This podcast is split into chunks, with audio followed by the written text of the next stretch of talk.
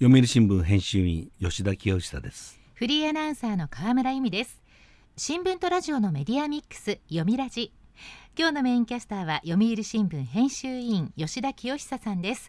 吉田さんよろしくお願いします。よろしくお願いします。さて夏休み旅行シーズンなんですけども吉田さんは印象に残る旅のお土産品ってありますか？はい。まあ数年前あの夏休みある地方にある有名なミュージシャンの家をまあ訪ねたんですが、はい。まあ、実家ですよね。で車で行ったんですが帰る時そのミュージシャンの旦那さんが走ってきて、はい。これは何事かなと思ったらこれ持って帰ってくれと、はい。で泥のついたレタス。取れたてってことですね。美味しなんかかったでしょう。ね嬉しかったですよね。でまあ自宅に戻って、はい。まあ、食べました。シャキシャキとして美味しかったですよ。うんいいお土産をいただきましたね。今日はそんな旅の土産物にまつわるお話です。トークゲストをご紹介しましょう。読売新聞生活部記者米山博之さんです。読みラジには初登場です。よろしくお願いします。よろしくお願いします。まずは米山さんの記者歴を教えていただけますか？はい、私は2007年に入社して記者歴は16年です。現在は生活部で食や住宅など生活に関わる分野を取材しています。2015年から2年間札幌で勤務経験があります。そんな米山さんとお送りする今日のテーマはこちらです。木彫りの熊が今密かなブーム？まああの木彫りの熊って、はい。なんか懐かしい。懐かしいですよね。ねえ。あの鮭をガッと加えたあの瞬間のあの木彫りの熊今日はね実はスタジオにそのくまちゃんが来てくれてるんですけども、もうまさにそのピチピチ跳ねてる鮭をねガッと加えた瞬間っていう感じですよね。1960年はい。生、うん、まあ、僕よりか一つ上の、年上ですか？ね、なんかきっとね可愛がられたんでしょうね。ね。あの人が撫でたんじゃないかなって思うぐらいこうツヤツつヤしてる。やつやしてますよね。いい味が出てきたね。1960年ものですけれども、ねこれどこの家にもありましたよ昭和の時代には。だったはい、昭和の時代に北海道土産の定番として全国に広まった木彫りの熊が再び人気になっています。はい。戦後の北海道観光ブームで全国に普及しましたがその後ブームの終焉とともに廃れましたただ最近は若い人を中心にインスタグラムなどで木彫りの熊をインテリアの一部として紹介する人が増えていますへえ。土産物としてではなく芸術性を目指して彫った作家の作品やそれに影響を受けた現代の作家の多様な熊が人気を集めています。やっぱりねこれインスタですか。インスタですね。インスタ映え。あるかもしれませんよね、はい。うん。でちょっと気になってるんですけどそもそもねこの木彫りの熊いつ頃から作られるようになったんですかね？はい。北海道の木彫りの熊はおよそ100年前。尾張徳川家の旧家臣が入植した北海道八雲町で生まれたとされています。はい。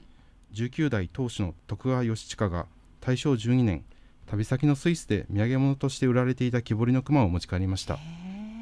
雪に閉ざされる農閑期に製作して販売すれば農家の収入になり生活改善につながると考えたからです翌年の大正13年に第1回農村美術工芸品評会を開催し木彫りの熊が出品されましたこれが北海道の木彫りの熊の第1号とされていますルーツがスイスにあるっていうのも驚きですよね。ねえはいその後八雲町では毎年のように品評会が開かれ昭和3年八雲農民美術研究会が発足し木彫りの熊が本格的に研究されるようになりましたはい。その頃は基本的な四つん這いの熊に加えてスキーをする熊だったり学校で授業を受ける熊など擬人化された愛らしい熊が多く彫られましたそんなにバリエーションがあったんですか？はい木彫りの熊が全国的な知名度を得たのは昭和30年代40年代です国鉄のディスカバージャパンキャンペーンもあり空前の北海道観光ブームが到来し土産物としての木彫りの熊が人気を集めることになりましたはい。新婚旅行で親戚から選別をもらって北海道を旅行しその返礼品として木彫りの熊を何十個も購入して親戚に配ったという文化が当時あったそうです。当時は北海道の各地で木彫りの熊が生産され6体を同時に彫る機械彫りも行われましたそれでも生産が追いつかず東北など本州で製作した木彫りの熊を北海道産として売っていたものもあったそうです。そうなんですね。当時の資料によると北海道内では年間250万個が生産され15億円を売り上げていたとの記録もあります。この頃全国の家庭の玄関やテレビの上などに木彫りの熊が置かれる現象が生まれました。まあ、確かにね私おじさん宅の玄関のはい。浜板だったかな、あのそれか下駄箱の上だったかに、はい。でかいの置いてあったと思い出しましたよね。まあ本当にそれこそ40年代。あの頃北海道ね札幌オリンピックもあったし。あもうにしてもねじゃあ現在この木彫りの熊のブームどうだったんですかね？はい。その後はブームが去ると鮭を加えて熊のデザインも陳腐化してしまって大きくて重い場所を取るなどと言って敬遠されるようになりました。あと当時はブラウン管のテレビの上などに置かれていましたけれどもテレビが薄型化されて居場所を失ったとも言われています。確かにそうですよね。うん。でその木彫りの熊今、まあ、どうしてこう人気が出て何かきっかけあったんですかね？はい、えーブームから半世紀を経た今木彫りの熊が再ブームになっています。インスタグラムで木彫りの熊を検索すると3万件がヒットします。えー、そんなに。はい、木彫りの熊の関係者によると数年前は検索しても100件程度で一部のコレクターしか投稿がなかったようです。はい。現在は本格的なコレクターに加えて若い人が趣味で木彫りの熊を自宅のインテリアとして飾る写真が多く投稿されています。へまた毎年年末年始に開催される展示会では毎回数千人の来場者があります。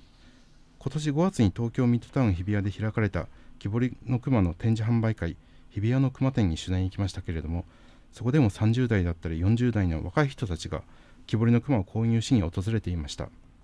運営者に話を聞くと初日は開店前から行列ができて目当ての作家の作品を購入していく人たちがいたそうです。いやーこれ数千人とか行列が並んでね、まあ、ちょっと見てね何ともないような ね。ー見慣れてるものからするとね。よくあるものでしょうなんて思いがちですけどそそんなに並ぶほどの人気。うんさっきねすごい。ヤフオクとかで見たらねはい。すんごい数が出店されてるんですよ。そうなんですね。これね、まあ、ビジネスというかうん。もうヤフオクメルカリ結構出す人もいるかと思うんですけどもビジネス面でもこう広がりってあるんですかね？はい、木彫り熊関連のビジネスも活発になっています。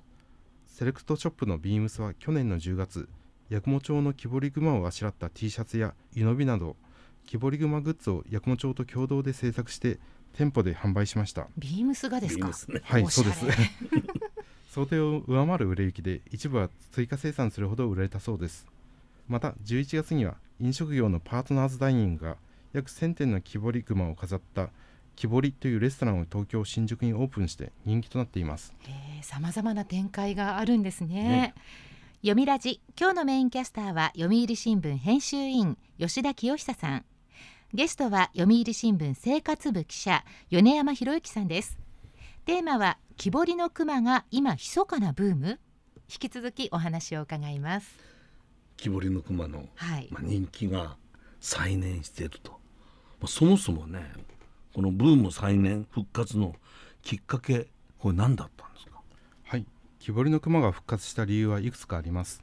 一つは札幌市の造形作家で木彫り熊コレクターの山里実さんが2014年に出版した北海道木彫り熊の考察という写真集です。はいここには八雲や旭川、白老など北海道各地の木彫りの熊を写真で紹介しています。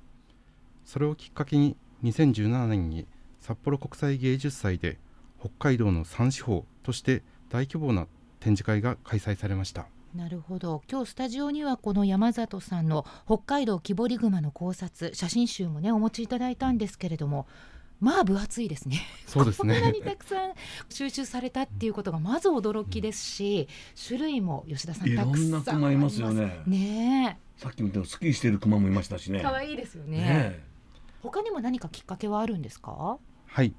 全国的な動きになったのは2016年放送のテレビ東京系列の人気番組「開運何でも鑑定団」です。なるほど。人気番組ですもんね。はい。八雲町の食堂の経営者が収集していた木彫りの熊数点を出品したところ総額220万円という値がついて全国に木彫り熊の価値が知られました。木彫りの熊220万円ですか？びっくり。はい札幌市の木彫り熊専門店遊牧民の店長の川口直人さんはテレビ放送後高値がついた柴崎茂之さんや茂木滝次さんら作家の作品を探しに訪れる人が増えたと話していました。改めて作家性っていうのもクローズアップされたってことですね。はいそうです。最近ではフリー編集者でコレクターの安藤夏樹さんの存在が大きいです。安藤さんも8年ほど前から木彫りの熊に関心を持って収集し八雲町で木彫り熊関係者に取材して熊彫り図鑑という本を2019年に出版しましたはい。東京熊さん会という会を立ち上げインスタグラムで木彫りの熊を投稿したり展示会を開催したりしていますこの東京熊山会のねあの表記が面白いんですけども東京は漢字で東京で熊さんはね数字で903って書いて熊山会なんですよね。はい安藤さんのインスタグラムの投稿を見て木彫り熊のファンになる若い人も多いようです。わかります。まあこういったね本とか図鑑とか写真集っていうのを拝見してると本当にいろんな種類があるなっていうのはわかるんですけども、私たちのイメージだとあのこのスタジオにねあるような鮭を加えている木彫りの熊っていうのがイメージとしては強いんですけど。はい。八雲町の木彫り熊資料館の学芸員大谷茂之さんによりますと鮭を加えたデザインっていうのは観光ブームの頃に定着したイメージだそうです。へ期限は分かっていませんが北海道を端的に象徴するものとして熊と鮭を組み合わせて大量生産されたものと思われます。なるほど。八雲町の木彫り熊資料館では過去から現在までの木彫り熊およそ200点が展示されていますが鮭を加えた熊は数えるほどしかありません。へえそうなんですか。はい八雲町の木彫り熊資料館では過去から現在までの木彫り熊およそ200点以上が展示されています。ですが鮭を加えた熊は数えるほどしかありません。えー、そうなんですか？基本的には四つん這いの灰熊のほか座り熊や吠え熊マスクと呼ばれる熊の顔だけを彫ったものだったり、スキーをしたりバットを持ったりする擬人化熊あとはペーパーナイフの一部に熊を彫った変わり熊などさまざまな作品が展示されています。大江さんは大量生産大量消費の時代を経て本来の芸術性や技術が見直されていると話しています。もう、まあ、かつてはこの機械彫りあったんですが大量生産大量生産。た、ね、今ならあの 3D プリンターとか、あまあ、そういうのはないんですけど、あはい。今はやっぱりこう手で彫ったやつということですかそうですね。機械彫りっていうのはあの観光ブームの時の一時期だと思います。で基本的にあの木彫りの熊は手で彫ってるんですけれども、はい。彫り方は大きく分けて毛彫りと面彫りに分かれます。毛彫りと面彫り。はい。はい。毛彫りっていうのは熊の毛並みを再現するような写実的な彫り方です。はい。2018年に亡くなった藤戸武樹さんの代表作の怒り熊は熊の躍動感を繊細な毛並みで表現し木彫り熊を芸術の域に高めたと言われています。はい。一方の面彫りは平面で彫る彫り方です。八雲町の作家柴崎茂之さんが代表的です。柴崎さんの面彫りは手斧で割った切断面を生かす柴崎彫りや初り彫りと言われる独特の彫り方です。抽象的な木彫り熊を制作しました。まさに抽象的で一見すると熊ってわからない感じでもありますよね。そうです。あの柴崎さんは生前熊らしくない熊を作りたいと語っていた通りだんだん作ってる中で顔や手足が徐々にデフォルメされて独特の作風になりました今では抽象熊とよ、はい。呼ばれる一つのジャンルになっています。まあ今日ね、まあ、こんな話聞くとあれうちにあったあれ あの木彫りの熊どこ行っちゃったのかなとかいうリスナーもいらっしゃるかもしれません、そうですね、まあ、押し入れとかねうん、物置とか蔵の中とかあるかもしれませんあるかもしれませんんよ。はい。先ほど話した柴崎さんや茂木さん根本勲さんなど作家性の高い作品は再評価されていますが機械彫りなど当時大量生産された土産物の木彫り熊はまだ押し入れに入れられているのが現状です。そうした熊に新たな魅力を加えようという取り組みもあります。新たな魅力ですか？はい。使われなくなった家具の再生を手掛ける富山県高岡市のイエスという会社は2020年からリベアプロジェクトというものに取り組んでいます。はい。この会社は使われなくなった家具を引き取って作り変えるのが本業ですけれどもその家具を預かる際置き場のなくなった木彫り熊も一緒に引き取ってカラフルに塗装してもらい数万円からネットで販売しています。社長の伊藤正則さんは北海道出身で押し入れにしまわれている木彫り熊がもったいないと思ったそうです。そうなんですか。リベアプロジェクトまさにあのクマをねリペアするというようなプロジェクトですけれどもあの夏休みですしね興味を持ったという方その木彫りのクマの生誕の地でもあります八雲町を訪ねてみるっていうのもありですよね。はい。今回取材で八雲町を訪れましたが実は8年前にも八雲町に北海道新幹線関連の取材で訪れたことがあります。はい。当時は木彫り熊の発祥の町という印象は全くなかったのですが今木彫り熊ブームを受けて町は盛り上がりを見せています。木彫り熊資料館の2022年度の道外からの来館者数はコロナ禍前の1.7倍となっています。そうなんですか。はい。来年2024年は八雲町で木彫り熊第1号が出品されてからちょうど100周年にあたります。八雲町の木彫り熊資料館など木彫り熊関係者が町内でイベントの開催を計画しており来年に向けてさらなる盛り上がりが期待されています木彫り熊のことを学びたいと思ったらぜひ北海道八雲町を訪れるのをお勧めします。まああのブームとしてね30年代40年代大量消費大量生産これされたものが、まあ、今の若い世代に人気というのは結構面白い話ですよね。ね。まああの私の中では正直あの記憶の彼方にあったこの木彫りの熊なんですがこれだけね、まあ、注目を集めていたとはと、ねまあ、恥ずかしながら米山さんの記事を読むまで私知らなかったですよ。ね、本当にこの新聞でね、まあ、そんなブームを知ることができてなかなかあの米山さんはいいいネタ拾ってくるななんて その時思ったんですよね。うん、本当あの我々がかつてあの高度成長時代に大流行したものがね新感覚として今あの若者に受け入れられているってなんか嬉しいなっていう感じしますね。ね。読みラジ。今日のテーマは木彫りの熊密かなブーム。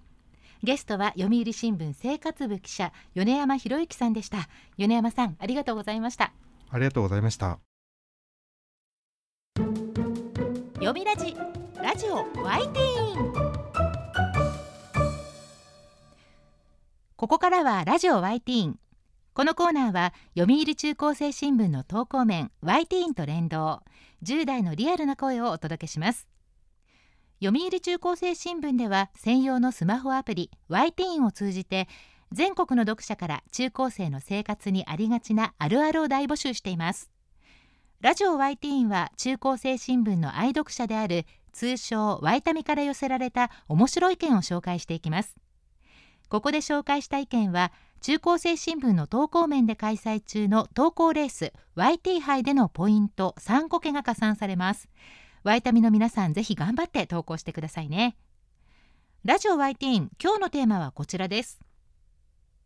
勉強は何のため？よく中高生の仕事は勉強することなんて言いますよね。でも何のために誰のために勉強しているんだっけ？っって思うことありませんか？一体勉強は何のためにするのか？今回は中高生の率直な意見を大募集しました。では早速ティーンの投稿をチェックしていきましょう。山口県高校2年の女子溺れ生クリームさんの勉強は何のため？